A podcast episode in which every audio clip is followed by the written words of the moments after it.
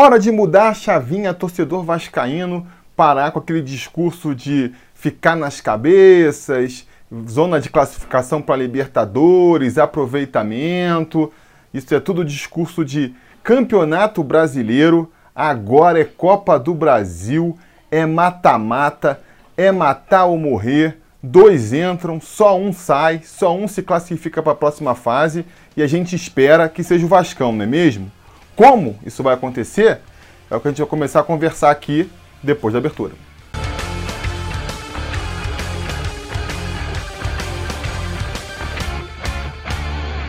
Fala, torcida vascaína, Felipe Bastos de volta na área para falar de jogo do Vascão, porque nessa quinta-feira, às 7 horas da noite, com transmissão do Sport TV para todo o Brasil, o Vasco volta ao Engenhão para enfrentar o Botafogo, dessa vez pela quarta fase da Copa do Brasil, jogo de ida, não é mesmo?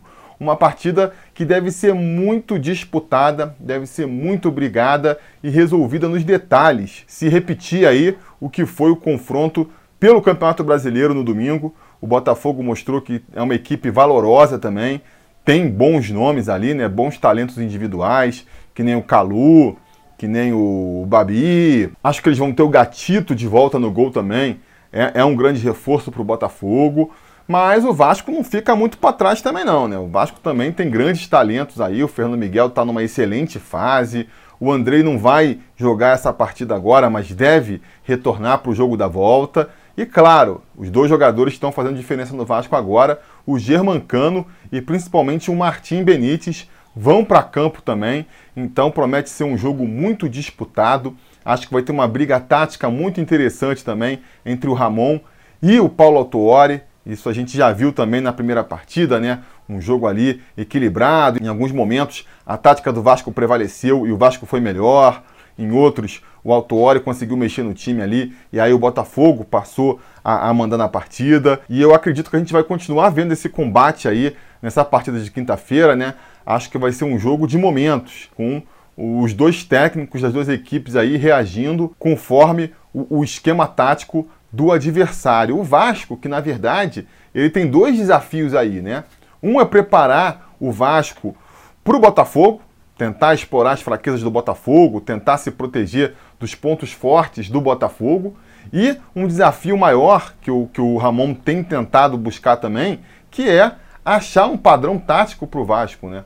O Ramon, não sei se vocês perceberam, eu acho que ele começou a tentar mudar um pouco o esquema tático do Vasco nas últimas rodadas. Ficou claro na partida contra o Botafogo, mas já dava para perceber isso antes, né? Ele jogando ali com um atacante mais próximo do Cano para tentar trazer o Cano mais para a partida. Acho que foi justamente aí uma tentativa de acertar o time que começou o campeonato muito bem, mas começou também criando muito poucas chances lá na frente. A gente sabe, o Vasco é o time que menos precisa de chances para fazer gol. Isso é ótimo, óbvio, né? O Vasco consegue ali chegar 4 ou 5 vezes na frente e já consegue fazer um gol.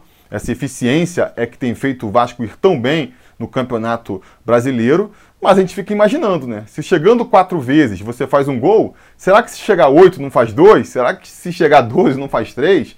Por que a gente não tenta fazer a bola chegar mais no Cano para ele mostrar aí todo o seu poder de finalização? Acho que foi pensando nisso que o Ramon começou a mexer no time, né? Tentou ali trazer o Cano mais para o jogo, então bota ali um companheiro para tabelar com ele lá na frente, permite que ele volte um pouco mais para participar mais do jogo também, criar as oportunidades, né? Acho, insisto, que isso começou a acontecer ali no jogo contra o Atlético Paranaense, já deu a perceber, mas não estava muito bem azeitado, né? Foi começar a dar frutos e a dar mais resultado aí no jogo contra o Botafogo do domingo mesmo, mas a gente pode reparar. Pega aí os 4 primeiros jogos do Vasco no Campeonato Brasileiro. Qual eram as características do Vasco, né? Um time que estava conseguindo se segurar bem lá na defesa. Nesses 4 primeiros jogos tomou só um golzinho, foi de pênalti ali no finalzinho contra o São Paulo. Mas estava criando muito pouco lá na frente também. Acabou que a gente fez até bastante gols, né? 7 gols em 4 jogos, mais de um gol por partida. Mas que nem a gente estava comentando aqui, muito em função da eficiência de Germán Cano, que precisou de poucas possibilidades para fazer um gol. E a gente sabe, né, que por melhor que seja o Germán Cano, esse autoaproveitamento dele aí é algo difícil de se manter. Então eu acho que depois daquela derrota para o Fluminense, principalmente, onde o Vasco jogou muito mal, o Ramon começou a pensar aí em uma mudança tática no time, para deixar o time um pouco mais ofensivo. Num primeiro momento, eu acho que acabou não resolvendo, né? É normal também. Numa tática, você não muda um esquema tático para o outro e a coisa começa a funcionar no mesmo instante. É, pode acontecer, mas é raro até, eu diria. Então, acho que no primeiro momento o Vasco sofreu. A gente pode ver aí que nos últimos jogos o Vasco começou a tomar muito mais gols, né? Se a gente pegar aí, a gente falou dos 4 primeiros jogos, pega os 4 últimos jogos. A partir daquela partida contra o Santos, por exemplo. A gente fez 8 gols nessas 4 últimas partidas, quase a mesma coisa que nas 4 primeiras, né? Um golzinho a mais, mas tomou 5 gols. Então acho que o Vasco, num primeiro momento ali, expôs mais a sua defesa. A defesa do Vasco está sendo mais exposta. A gente está vendo o Fernando Miguel tendo que trabalhar mais. Mas, mal ou bem, está começando a dar mais resultado lá na frente também. O jogo contra o Botafogo, por exemplo, foi o jogo em que o Vasco mais finalizou em gol do campeonato. E mal ou bem, rendeu frutos também, né? Foi um jogo que a gente conseguiu fazer mais gols aí, 3 gols, empatado com aquela vitória contra o Ceará, em outras circunstâncias, um adversário, na opinião, mais fraco do que o Botafogo. Então, a gente tem esses 2 dilemas aí, né? Por um lado, o Ramon procurando um estilo de jogo para a equipe, um esquema tático que encaixe melhor na equipe do Vasco, e ainda não acertou. Acho até que está no caminho, mas está longe ainda, né? De estar num esquema confortável. Tem também a dificuldade de ter que enfrentar o Botafogo, se preparar para um jogo do Botafogo, ainda mais num torneio mata-mata, onde a gente sabe que não dá para vacilar, não dá para insistir com uma tática, contando que lá na frente vai funcionar. Não, se o resultado não vier agora,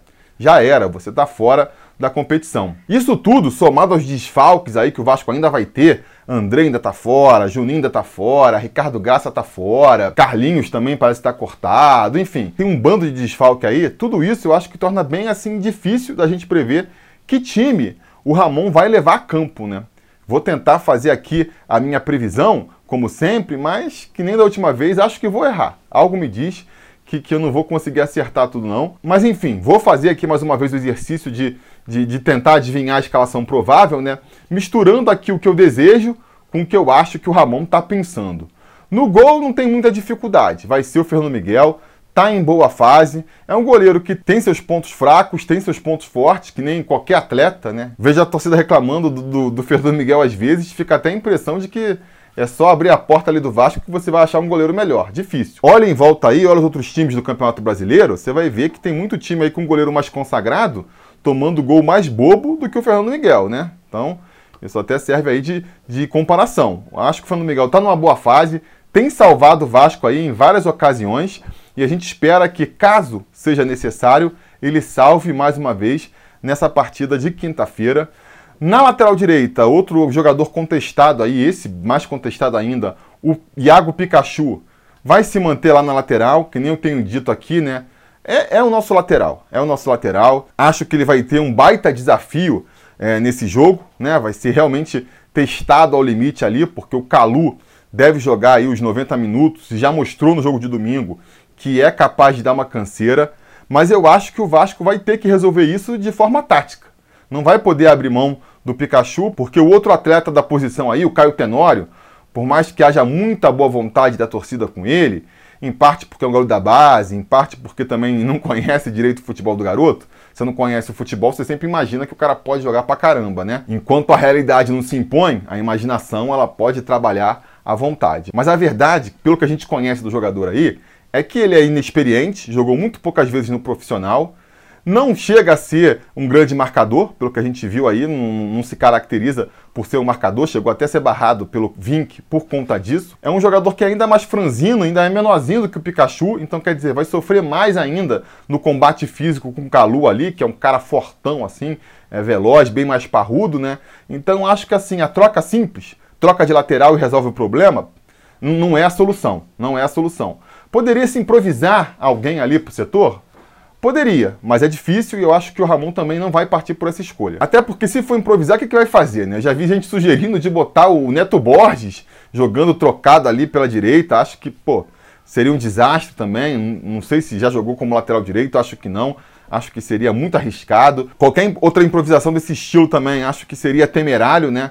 Porque é aquela história, se funcionar, ótimo, né? Resolveu. Agora, tem uma chance muito grande de falhar também, e se falhar, amigo, já era. Se por acaso escala o Neto Borges por ali, ele não se encaixa, e o Vasco perde de 3-0 o primeiro jogo, tchau, tchau classificação. Então não é momento para teste, sabe? Não é momento para teste. Talvez uma improvisação cabível seria jogar o Miranda ali pela direita. Ele que já entrou ali no finalzinho de algumas partidas para fazer às vezes de um lateral direito mais defensivo, né? Poderia ser o caso, mas que não vai dar porque ele já vai ser escalado ali como nosso zagueiro pela direita, né? Substituindo o Ricardo Graça, saiu machucado justamente no último jogo e acho que vai desfalcar o Vasco por mais algumas rodadas aí. Então o Miranda vai ter mais uma possibilidade de se firmar como nosso zagueiro pela direita. Não vai dar para improvisar ele por ali, né? Na esquerda, a gente deve ter aí mais uma vez o Leandro Castán, nosso capitão e líder da equipe. Acho que a experiência dele pesa muito nesses jogos decisivos. Não à toa, ele já estava sendo preservado para essa partida, né? Acabou se até antecipando a volta dele no domingo, né? Mas foi uma volta precipitada ali pelas circunstâncias, porque ele estava sendo preparado para essa partida, onde eu acho que a experiência dele realmente vai pesar muito. Esperamos aí mais um bom jogo do Leandro Castán, assim como esperamos mais um bom jogo de Henrique, que vai ser nosso lateral para a esquerda e que dá para dizer sem medo de errar que atravessa aí a sua melhor temporada com a camisa do Vasco, né? Ele que também é um jogador que já foi muito contestado pela torcida aí, conseguiu uma trégua, conseguiu uma paz, muito em função das suas boas atuações. Deve ser nosso homem pela esquerda ali, deve ter uma noite mais tranquila, porque a preocupação da torcida e acredito da comissão técnica também é mesmo ali pelo setor direito, é mesmo com o Calu caindo por ali. Foi a grande brecha da defesa que o Botafogo explorou no domingo. Acho que o Ramon deve estar pensando em alguma solução tática para resolver essa questão ali. Não dá para barrar o Pikachu, que nem eu falei, então tem que taticamente ali pensar numa cobertura melhor. Isso passa pelos nossos volantes, que vão ter que fazer essa cobertura, vão ter que dar esse apoio para o Pikachu ali. Então, eu faria uma escalação, eu arriscaria agora uma escalação diferente. Eu sei que o Ramon tem segurado muito o Felipe Bastos no time titular, as circunstâncias meio que justificam isso, ele estava fazendo muito gol, depois tem muito jogador machucado, mas agora eu acho que chegou a hora de dar um descanso para o Bastos aí e pensar numa escalação um pouco mais segura para esse setor direito aí. Então eu manteria o Marco Júnior como nosso primeiro volante. Ele fez uma boa atuação contra o Botafogo, já tinha entrado bem contra o Atlético Goianiense também, merece aí, até pelo que ele vem atuando, ter mais uma oportunidade no time. E ele mostra muito mais intensidade e poder de marcação do que o Felipe Bastos, né? Eu botaria ele ali como primeiro volante, ajudando, apoiando talvez mais ali o lado direito, ajudando o Pikachu. E aí, você está falando, pô, mas o que você está falando? Marco Júnior e Felipe Bastos podem jogar junto. Pois é, mas aí que vem a mudança, né? Justamente para você conseguir manter a marcação no meio e ainda ter um volante ali dando suporte para o Pikachu, você precisa de um jogador mais intenso, né, e mais marcador, fazendo dupla com o Marco Júnior.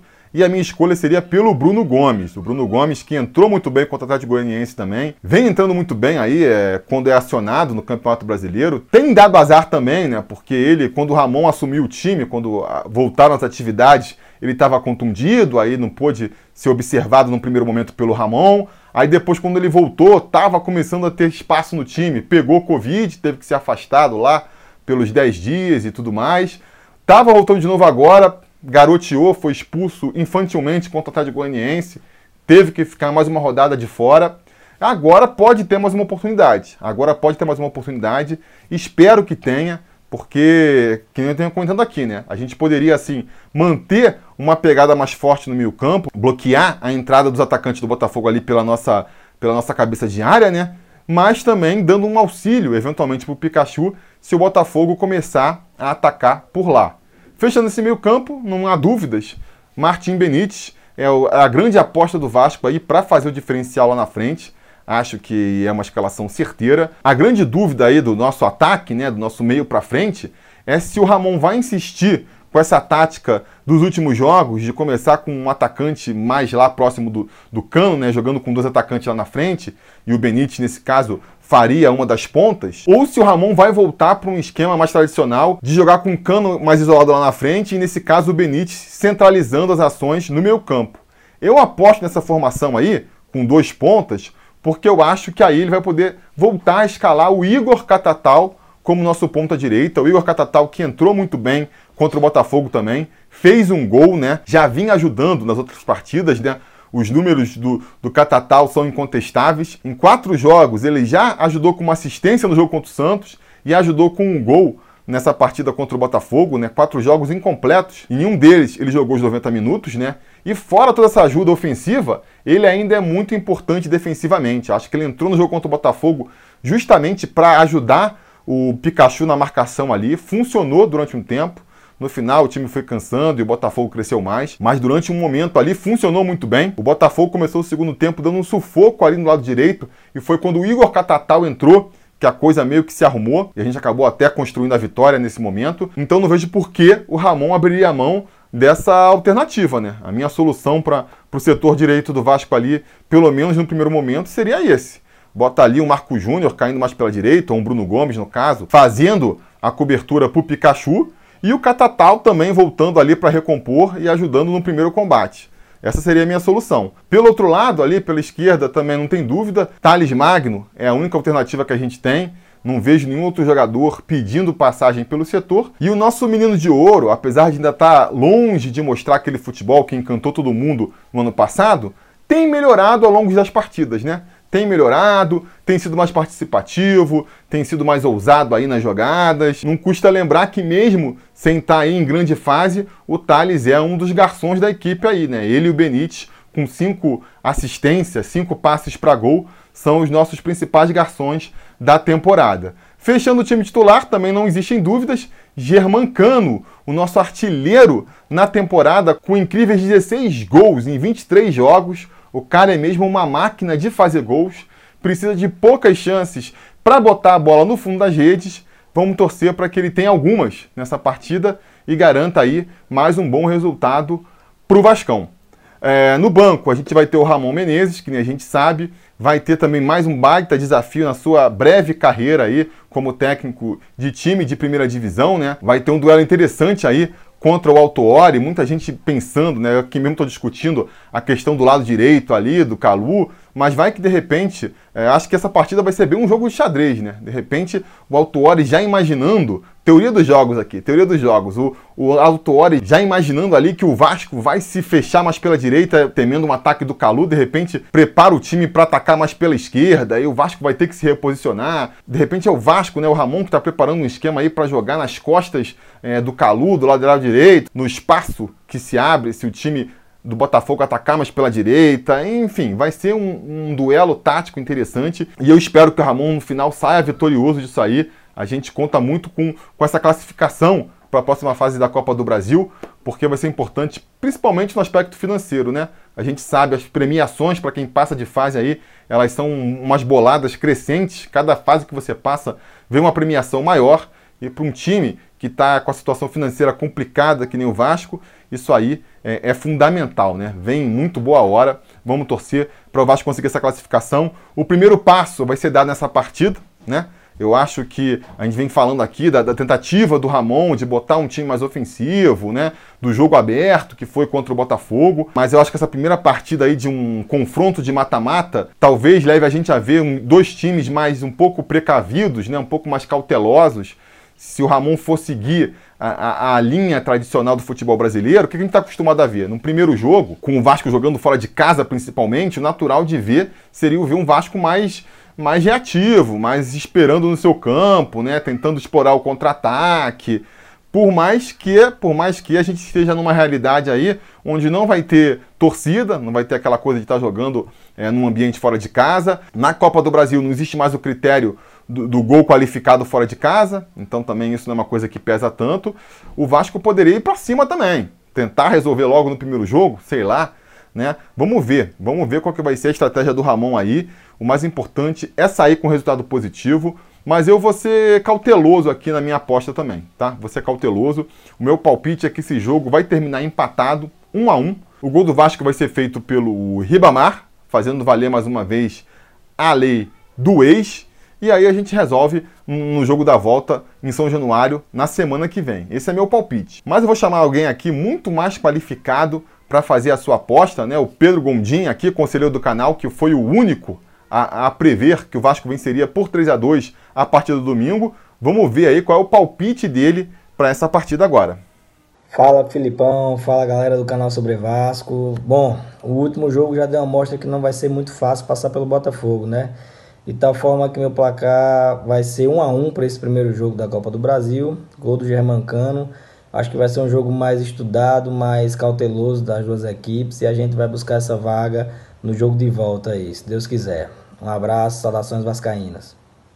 Tá aí então o palpite do Pedro também. Diga aí nos comentários qual é a sua expectativa para esse jogo, qual que você acha que vai ser o placar, qual que você acha que deveria ser o esquema tático e a proposta de jogo do Vasco. Vocês sabem, a conversa continua aqui de baixo. E não se esqueçam também de curtir o vídeo, assinar o canal, ligar o sininho de notificações para ser avisado quando tiver o vídeo novo aqui, que se tudo der certo e nada der errado, vai ser justamente comentando aí o resultado dessa partida. A gente, assim que o jogo acabar, já vai gravar aqui e subir uma análise aí dessa partida. Beleza? Tá combinado? Então tá combinado.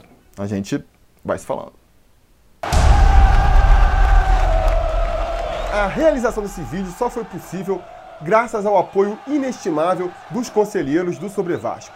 Ajude você também ao Sobre Vasco continuar no ar, se tornando um apoiador em apoia.se/sobrevasco ou sendo um membro do canal aqui no YouTube.